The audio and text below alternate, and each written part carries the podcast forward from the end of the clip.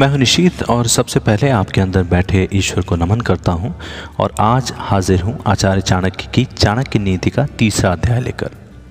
चाणक्य नीति के तीसरे अध्याय में आचार्य चाणक्य ने जीवन के महत्वपूर्ण प्रश्नों का उत्तर दिया है। जैसे कि कि कैसे बढ़ा सकते हैं आप अपने कुल और देश की ख्याति? क्या है सज्जन पुरुषों की विशेषता?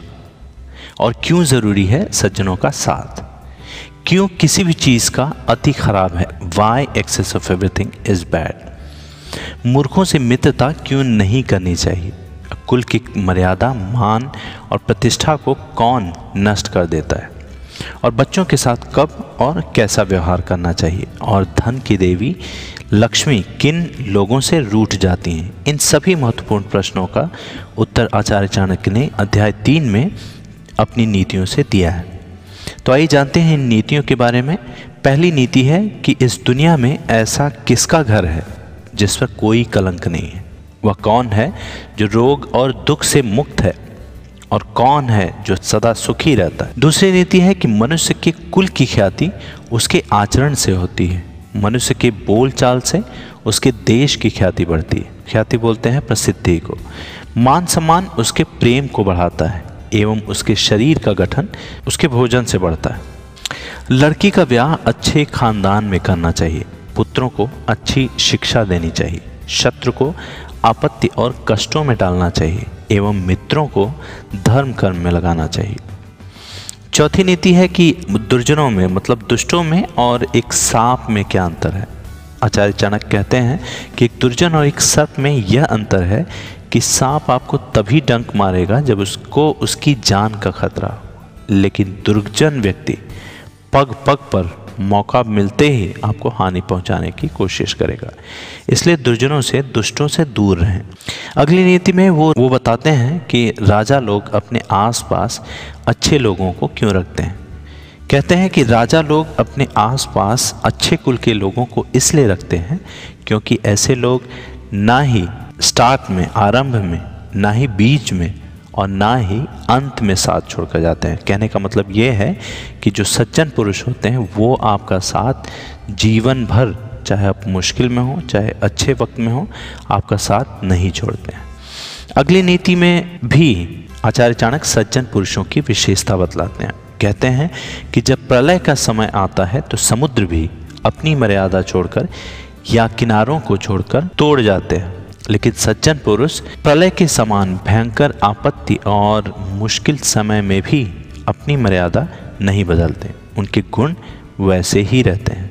अगली नीति में मूर्खों के बारे में आचार्य चाणक्य ने बताया है कि मूर्खों के साथ मित्रता नहीं रखनी चाहिए। उन्हें त्याग देना ही उचित होता है, क्योंकि प्रत्यक्ष रूप से वे दो पैरों वाले पशु के समान हैं, जो अपने धारदार वचनों से वैसे ही हृदय को छलनी कर देते हैं, जैसे शरीर में अदृश्य कांटा घुसकर उसे छलनी कर देते आगे की नीति में आचार्य चाणक्य एजुकेशन के इम्पोर्टेंस को बताते हैं, विद्या के ज्ञान के इम्पोर्टेंस को बताते हैं। वो कहते हैं कि रूप और यौवन से संपन्न तथा कुलीन परिवार में जन्म लेने पर भी विद्याहीन पुरुष। पलाश के उन फूलों के समान है, जो सुंदर तो हैं, लेकिन खुशबू से रहित हैं। अगली नीति में आचार्य चाणक्य कुछ लोगों की सुंदरता के बारे में बताते हैं कि कोयल की सुंदरता क्या है, स्त्री की सुंदरता क्या है। तो नीति इस प्रकार है कि कोयल की सुंदरता उसके गायन में है, उसकी वाणी में है। एक स्त्री की सुंदरता उसके अपने परिवार के प्रति समर्पण में है। एक बदसूरत आदमी की सुंदरता उसके ज्ञान में है।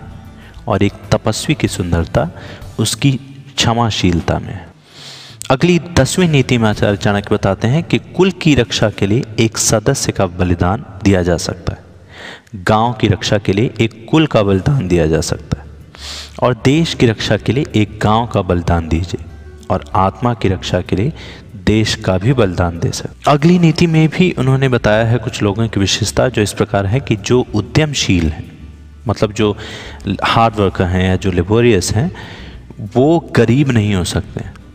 जो हरदम भगवान को याद करते हैं, उन्हें पाप छू नहीं सकता जो मौन रहते हैं, वो झगड़ों में नहीं पड़ते और जो जागृत होते हैं, जो जागते रहते हैं, वे निर्भय होते हैं। अगली नीति में excess of everything is bad के एग्जाम्पल्स को आचार्य चाणक्य ने बताया है कि क्यों अत्यधिक हर चीज़ में बुरा है।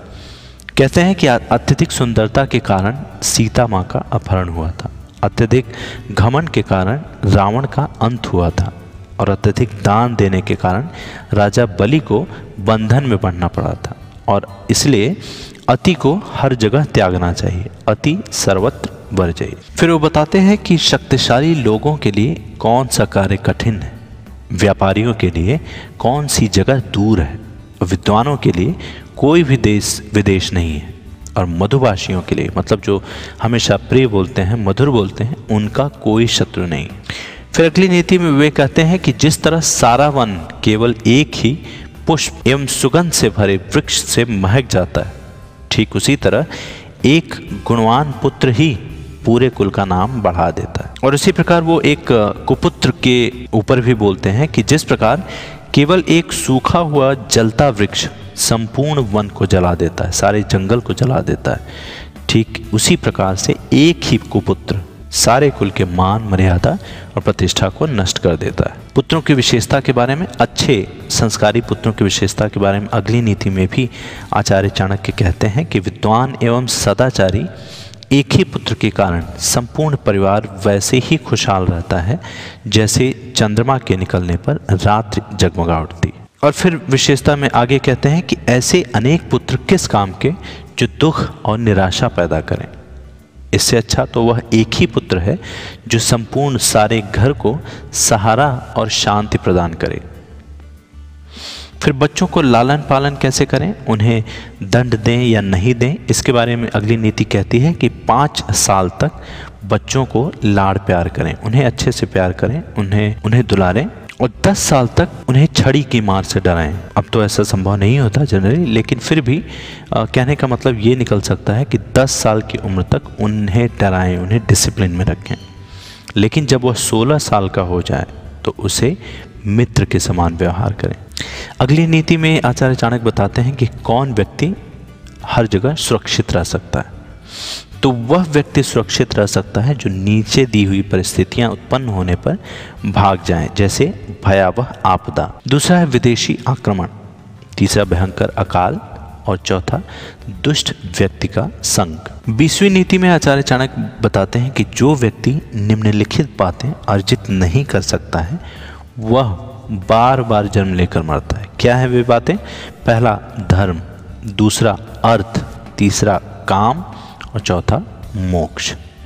इन चारों को जो हासिल नहीं कर सकता, वो बार बार जन्म लेकर भी मरता है। फिर इक्कीसवीं नीति में आचार्य चाणक्य कहते हैं कि धन की देवी लक्ष्मी वहाँ से स्वयं चली जाती हैं, जहाँ मूर्खों का सम्मान होता है, जहाँ अनाज को अच्छे से भंडारण किया जा सकता है। तीसरा, जहाँ पति पत्नी आपस में लड़ाई नहीं करते। तो ये था आचार्य चाणक्य नीति के तीसरे चैप्टर का वीडियो। अगली वीडियो हम जल्दी बताएँगे। इस वीडियो के बारे में आपको कैसा लगा हमें ज़रूर बताएँ। धन्यवाद।